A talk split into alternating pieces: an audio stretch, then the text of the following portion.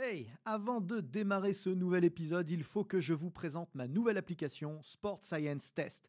Saviez-vous que pour mesurer la puissance, les équations que nous utilisons obtiennent 2% d'écart de précision avec des plateformes de force? Saviez-vous que l'algorithme de Sport Science Test permettait simplement en filmant le mouvement de savoir quels muscles étirer ou renforcer pour l'optimiser? Que vous pouviez tester l'endurance de dizaines de joueurs à la fois sans jamais vous tromper? Et ce n'est qu'un tout petit aperçu de ce que c'est faire Sport Science Test pour seulement 99 euros par an et de toute la science et la méthodologie que nous avons mise dedans avec les équipes ABD Digital. Alors n'attendez surtout pas pour la tester car l'essai est gratuit. Bon épisode à tous.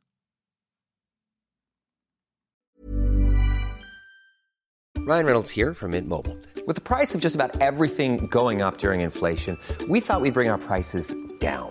So to help us, we brought in a reverse auctioneer, which is apparently a thing. Mint Mobile unlimited premium wireless. Ready to get 30, 30, bit to get 30, bit to get 20, 20, 20, bit to get 20, 20, bit to get 15, 15, 15, 15 just 15 bucks a month. So, Give it a try at mintmobile.com slash switch. $45 upfront for three months plus taxes and fees. Promo rate for new customers for limited time. Unlimited more than 40 gigabytes per month. Slows. Full terms at mintmobile.com.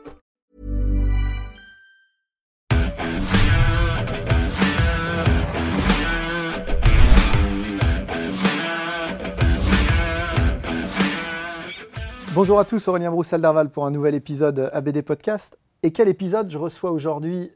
Olivier Bollier, euh, éminent expert évidemment, mais surtout un ami, euh, qui a eu été mon professeur hein, à, la, à la fac de Lyon. Euh, je l'ai eu, je l'ai eu en prof avant qu'on qu'on écrive deux bouquins ensemble. Mhm. hein. et puis qu'il il accomplisse aussi les, les siens de son côté. hein. Le, le plus connu, c'est Approche moderne de la force ouais, du développement de la force. du développement de la force. Euh, merci Olive euh, de, de venir. Merci à toi pour l'invitation. Alors c'est cool, on, a, on, on innove un petit peu aussi dans le format parce que euh, évidemment Olivier ne rentrait pas, pour ceux qui ont, qui ont pu voir euh, le making-of sur Instagram, Olivier ne rentrait pas dans le euh, canapé, euh, où c'est moi qui étais trop bas par rapport à lui. Pas- Peu importe. Bon, peu importe, Olivier est très grand. Donc du coup, on, voilà, on change un petit peu, on fait un peu d'IKEA pour commencer. Euh, et on va parler euh, bah, justement de, on va parler de hauteur, de profondeur, Mhm. squat. Ah, J'adore parler des squats. Moi. Ben oui. Tu aurais aimé ça. Peut-être un peu de ta faute aussi. Les squats, alors, euh, les squats complets, les flexions complètes du genou, parce qu'on parle des squats, mais on pourrait parler euh, globalement de la flexion complète du genou, euh, du coup. La triple flexion même. Triple flexion, de mais- hanche, de cheville. On s'est battu pendant longtemps pour faire partir la malédiction de la, la flexion complète du genou qui serait préjudiciable à la santé de celui-ci. Donc on va essayer de montrer en quoi ce n'est pas le cas. Voire même, je vais aller un petit peu plus loin, et je pense, au vu de, de- de la recherche scientifique et, et notre expérience de terrain, voire même la flexion complète du genou, euh, de mon point de vue, serait plutôt un indicateur de santé. Bah oui. D'ailleurs, d'où ça vient cette connerie? D'où vient ce- cette légende urbaine du euh, on dépasse pas les 90 degrés? À un moment donné, on citait Bosco, je sais pas si tu te rappelles quand. euh, quand Alors moi, la première étude euh, que j'ai vue sur le sujet, c'est l'étude de Fry et collaborateurs en, en 2003, où ils, avaient, c'est drôle parce que ils avaient bloqué l'avancée du genou pour pas dépasser le fameux on dépasse pas euh, la pointe du pied. Ils avaient bloqué l'avancée du genou avec une planche. Et euh, en, faisant ça, ils, enregistraient les, forces au niveau de plusieurs articulations. Ils disaient ah bah regardez, quand on bloque l'avancée du genou, on a un stress moins grand sur le genou. Mais par contre, et ça inquiétait personne à l'époque, il y a un stress sur, euh, sur les vertèbres lombaires qui, devenait exponentiel. Et C'est très drôle, et je le fais souvent voir à mes étudiants. Il y a une photo dans l'étude où on voit l'haltérophile avec cette planche qui l'embête, et il est obligé, le pauvre, de, de complètement arrondir le dos. Donc c'est ce genre d'étude qui, qui prise euh, hors du contexte, rend... euh, Eh oui, mais n'empêche qu'en faisant ça, après, tu arrives à squatter face à un mur, par exemple. Gain de place, tu vois, au prix du mètre carré à Paris et dans les grandes villes. Ah ouais, ça se tient. Ouais. Ceci étant, euh, pourquoi euh, squatter euh, profondément n'est pas préjudiciable et voire même est, est utile à la performance et utile à la santé du genou La première chose euh, qu'il faut comprendre, c'est une augmentation des, points de contact entre les différentes structures. Par exemple, le, tendon quadricipital euh, a plus de 90 degrés de flexion, c'est-à-dire plus dans le sens plus bas, à plus de 90 degrés de flexion, tu augmentes le nombre de points de contact entre le tendon quadricipital et euh, l'espace entre les condyles. Qui dit augmentation du nombre de points de contact dit répartition plus homogène et moins de contraintes. C'est déjà la première chose à comprendre. Euh, cette augmentation de la surface de contact, elle se voit au niveau du tendon quadricipital.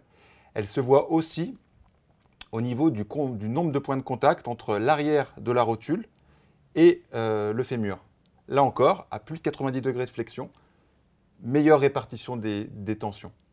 Alors après, sur les cartilages, euh, on a la même chose. Quand on est profondément accroupi, euh, il y a une déformation, une zone de déformation plus large des, cartilages, qui fait que, eh ben, les, pareil, la surface de contact est plus grande, donc la, zone de contrainte est, plus faible.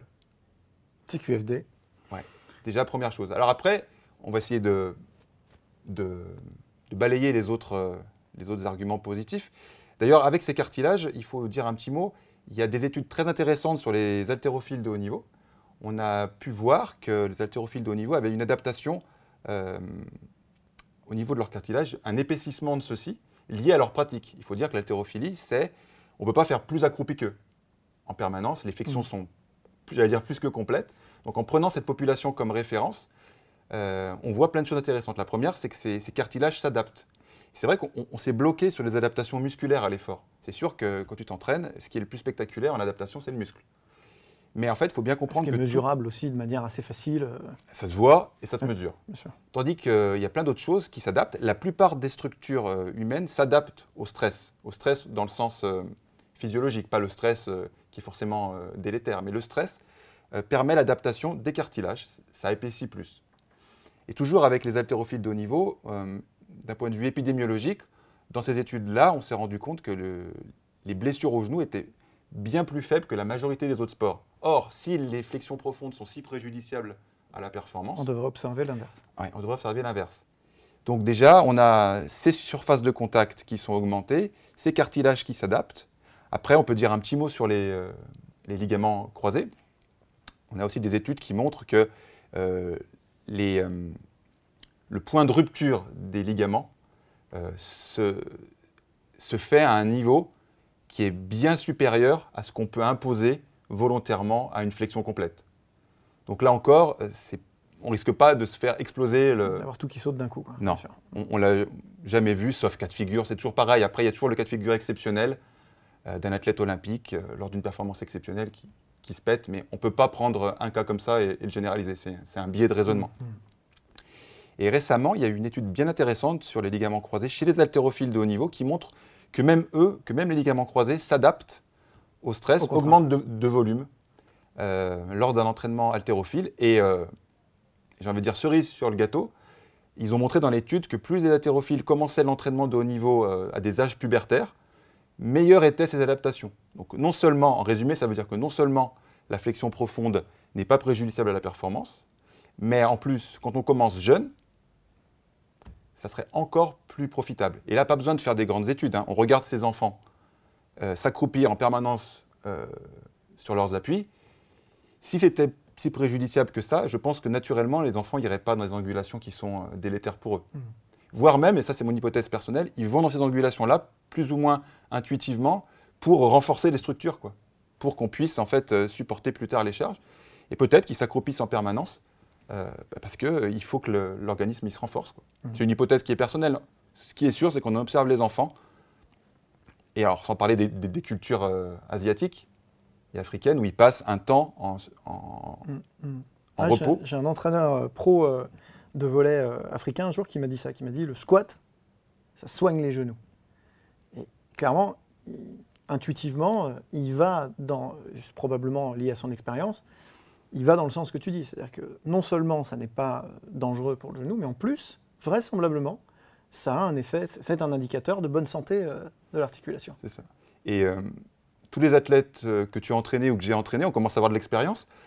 J'ai jamais perçu de, de problématiques liées à ces flexions profondes. Sauf, alors il faut dire, les trois exceptions, qui, les trois exceptions à la règle, sauf si tu ne maintiens pas le genou dans l'axe du pied, c'est-à-dire qu'il faut proscrire à un moment donné le valgum. Le valgum, c'est quand le genou, quand le genou pardon, rentre à l'intérieur du pied. Ça, il faut le proscrire. Mais le squat complet euh, n'est pas responsable du fait que les entraîneurs ne coachent pas ce valgum-là. Mm. Donc il faut garder le genou dans l'axe du pied, sinon effectivement c'est un massacre. Alors, moi, en plus, je coach aussi le, le varum, c'est-à-dire quand le genou part à l'extérieur, euh, je ne suis pas pour non plus, parce que pour répartir la charge correctement sur les condyles, il faut que le genou soit dans l'axe, pas dedans, et c'est plutôt 8 personnes sur 10 plutôt par en, en valgum, mais pas à l'extérieur non plus. Alors parfois, on coach le varum en contre-réaction d'un futur valgum. On se dit, le genou va, va partir dedans, donc euh, tu dis à ton athlète, et mets le genou sur l'extérieur. Mais c'est pas pour le laisser à l'extérieur, c'est pour pas qu'il parte à l'intérieur. Mmh, mmh. Donc voilà, il faut garder le genou dans l'axe. En gros, c'est pas compliqué. hein. Garder le genou dans l'axe. Jamais défixer la colonne lombaire. Ça, c'est pareil le point le plus crucial. La lordose lombaire, elle est faite pour que la charge euh, sur les disques intervertébraux soit optimale. On ne défixe pas, euh, avec des charges lourdes, j'entends, on ne défixe pas son dos. Ça, évidemment, sinon, c'est un massacre aussi. Et dernière chose qui est moins connue, euh, c'est les travaux de Bobert et collaborateurs en 88, c'est le déphasage proximo-distal. Lors de la triple extension en genou-cheville, il faut, si on veut rendre maximum le transfert sur la détente verticale, il faut qu'il y ait un déphasage proximo-distal. C'est quoi le déphasage proximo-distal? C'est le fait que l'articulation de la hanche, lors de la phase concentrique, s'ouvre légèrement avant l'articulation du genou, qui elle-même s'ouvre légèrement avant l'articulation de la cheville. Cette triple extension en genou-cheville, comme son nom l'indique, doit se faire temporellement euh, dans cette... euh, Elle n'est pas totalement synchronisée. non, alors à l'œil nu, c'est pas si évident que ça à voir. hein. Mm. Mais par contre, euh, il y a un indicateur de terrain qu'on peut proposer à, nos, à nos collègues. C'est quand ton athlète squatte en remontant les fessiers d'abord, quand il transforme son squat en, en good morning squat, c'est-à-dire en faisant tac-tac en deux temps, c'est forcément le signe qu'il a activé l'articulation du genou avant celle du, de la hanche. Donc en clair, ce qu'il faut coacher, c'est quand tu es au point bas, quand tu remontes, il faut coacher le tronc Mm. qui se remonte en premier. Si c'est le cas visuellement, euh, on a très forte chance que la hanche s'ouvre avant le genou, qui s'ouvrira avant euh, le Et ça, renvoie- ça renvoie à des problématiques purement de coaching technique. Et si euh, le cas échéant, c'est pas possible de régler par le coaching technique ces problématiques-là, ça veut dire qu'on a clairement un déficit de force quelque part au niveau probablement des fessiers. Euh, mais on en revient à du coaching et du bon sens. C'est-à-dire que le mouvement de squat en lui-même, bah, effectivement, s'il est bien pratiqué, comme tous les autres mouvements, comme un, mais comme un coup droit au tennis, comme, euh, comme un smash en volet ou une projection en judo, si on ne la fait pas de manière euh, déraisonnable, c'est- cadré par une technique purement, purement mécanique. C'est ça. Alors du coup, on- si on parle de, de mécanique, c'est intéressant parce que tu, tu donnais ta sensibilité sur la trajectoire de genou. Euh, Aujourd'hui, il y, a un- débat autour du squat, euh, même si heureusement pour nous, le, squat euh, euh, complet euh, commence à, bien s'ancrer dans, la perception collective comme quelque chose d'important. Euh, N'empêche que maintenant, d'autres débats arrivent. Alors, par exemple, euh, on sait qu'un auteur comme Kelly Starrett est un fervent défenseur d'un torque externe, un couple de force très très fort. Donc, pour ceux qui n'ont pas forcément lu Sopel Leopard ou qui ne suivent pas régulièrement euh, ce qu'on raconte ici, c'est l'idée c'est de visser euh, les tibias dans les pieds, hein, pour faire simple, pour que on, on drive les genoux plus vers l'extérieur.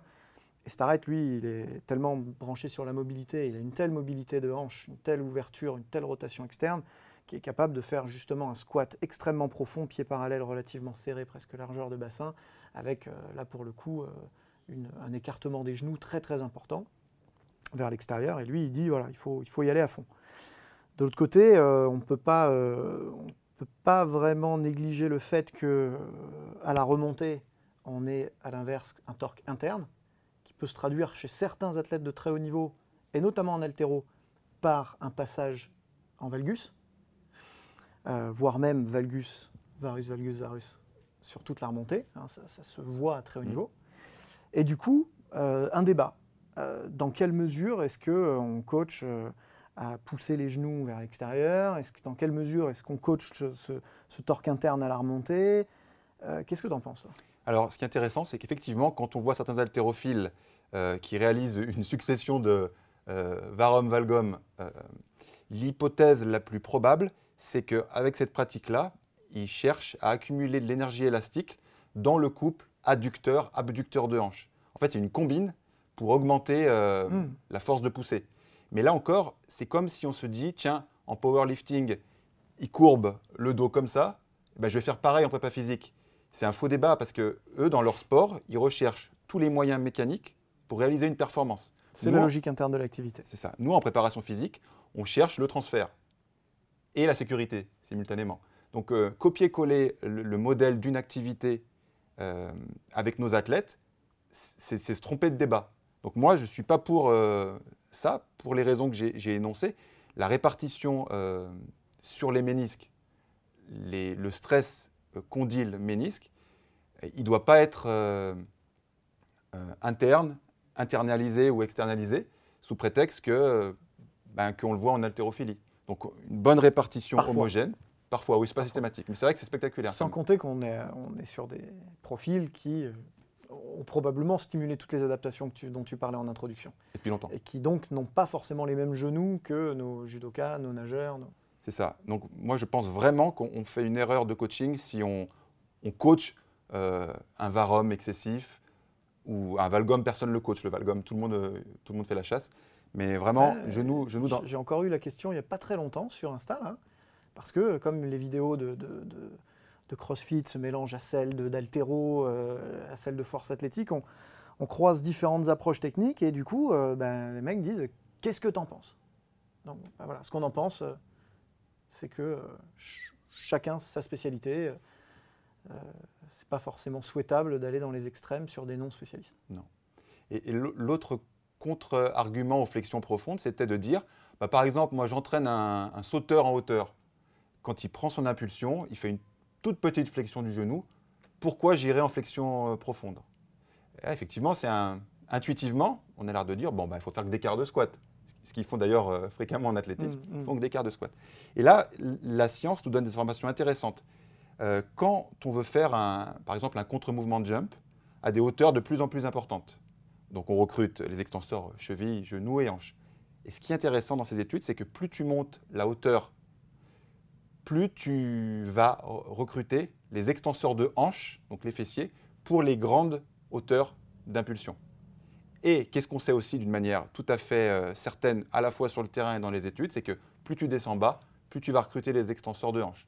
Donc en fait, pour sauter haut alors qu'il y a une très petite flexion de genou, c'est pas systématiquement utile de faire que des quarts ou des demi-flexions parce qu'on a besoin des extenseurs de hanches pour aller chercher des hauteurs de saut importantes. Donc l'argument qui dit qu'il y a une spécificité euh, stricte, un copier-coller entre la flexion dans ton sport et la flexion que tu dois avoir en musculation, de mon point de vue, elle n'est que partiellement euh, vraie euh, grâce aux études électromyographiques qui, qui Mm. montrent ça. Ça pose la question du transfert. Il ne faut pas raisonner, selon moi, sur répliquer, mimiquer bêtement le mouvement. Euh, c'est pas parce qu'effectivement, ce qu'on observe, bah, pareil en volleyball, les impulsions sont plutôt sur des quarts, des tiers de squat. Euh, c'est pas parce qu'on observe ça qu'il faut entraîner que, que ça. Et la preuve en est, c'est que la spécificité que l'on cherche, il va falloir aller la chercher dans un mouvement qui est moins spécifique, une flexion profonde, parce que justement, on va sur-recruter dans cette euh, situation-là les extenseurs de hanches qui sont si importants pour la détente. Mais du coup, ça ne veut pas dire qu'on jette le bébé avec l'eau du bain. hein, on est d'accord là-dessus. L'écart de squat, on peut encore en faire. on peut faire tout ce qu'on veut, si tant est qu'on ait un- une réflexion qui va avec. Il y a aussi euh, le- les, problèmes de compensation musculaire. Quelqu'un qui est capable de faire un- une flexion profonde ou une flexion complète, communément, c'est quoi? C'est quand le fémur casse la parallèle. Déjà, quand on est sur ces indices de flexion, on peut déjà se réjouir. hein, parce que pouvoir fléchir, casser la parallèle avec une charge sur le dos, c'est déjà beau. Donc, à partir de là, quand tu es capable de faire une triple flexion une triple euh, bah, extension, c'est facile, mais une triple flexion euh, en cassant la parallèle, euh, il y a une correcte répartition des tensions sur les trois articulations. Mais si tu manques, par exemple, de flexion dorsale de la cheville et que tu veux descendre quand même, qu'est-ce que tu vas faire? Si tu n'as pas de flexion dorsale de la cheville et que tu veux descendre, mécaniquement, tu vas être projeté en arrière. Tu vois, tu peux pas avancer le genou, tu es projeté en arrière. Mais si tu veux descendre, qu'est-ce que tu vas faire? Tu vas avancer le tronc. Tu vois? Donc tout le stress, euh, on va dire, euh, excentrique qu'a pas pu subir ou le- la perte de mobilité que la cheville euh, a subi, donc elle est plus capable de faire sa part du travail euh, d'absorption de l'impact, il faut que fatalement, une autre articulation prenne le relais. Mais cette articulation-là, là, en l'occurrence le tronc qui avance, euh, ces articulations-là, elles prennent à leur charge une, une charge de travail, si je puis dire, disproportionnée. Elles Mm. prennent leur job plus le job de l'articulation de la cheville. On déshabille Paul pour habiller Jacques. Voilà, donc il y a aussi cet argument qui dit une flexion complète, c'est aussi le signe que chaque, articulation euh, prend à sa charge euh, ben, son travail de mobilité et ne donne pas à ses petites copines. euh, C'est ça, ça va encore plus loin que ce que tu disais tout à l'heure, c'est-à-dire que non seulement le squat, c'est bon pour la santé du genou, pas mauvais pour la santé du genou, mais pire que ça, euh, si on ne prend, pas l'habitude de descendre suffisamment bas, on va surcharger les autres étages. Et du coup, ça devient dangereux pour les autres étages. Euh, c'est vrai qu'on a ce- ce- cette problématique-là qui est en plus amplifiée par le fait que pour vraiment obtenir des tensions satisfaisantes rentrer à la maison avec le sentiment du devoir accompli quand on fait un quart de squat ou un tiers de squat, faut en mettre un des rondelles sur la barre. hein. Et justement, Chargé, mettre hein. des rondelles sur la barre, euh, ce qui devrait choquer les gens, c'est que ben, pour faire un quart ou un demi-squat avec une tension suffisante, on doit mettre un paquet de, de rondelles sur la barre.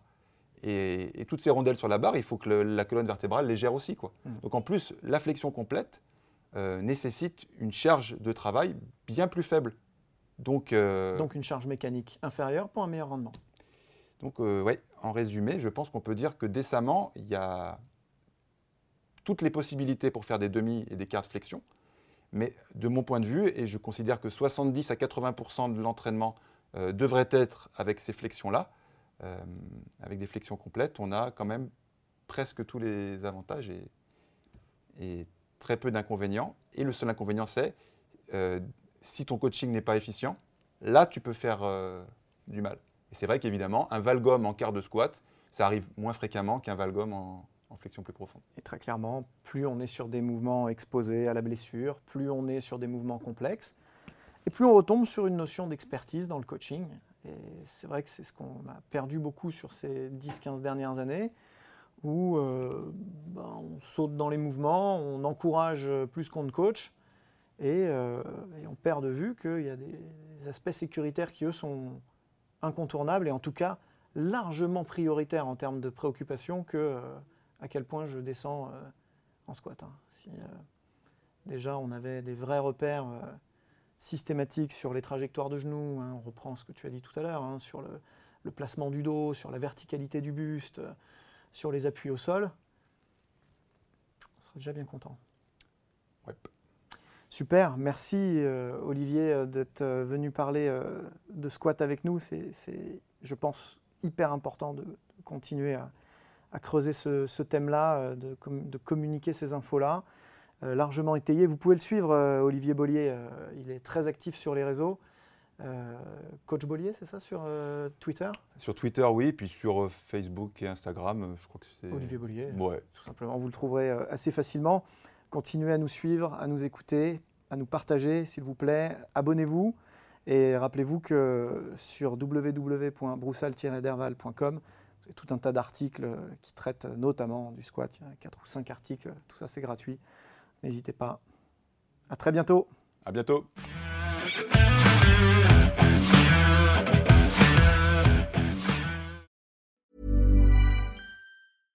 Ever catch yourself eating the same flavorless dinner three days in a row? Dreaming of something better? Well, HelloFresh is your guilt free dream come true, baby. It's me, Kiki Palmer. Let's wake up those taste buds with hot, juicy pecan crusted chicken or garlic butter shrimp scampi. Mm. Hello Fresh.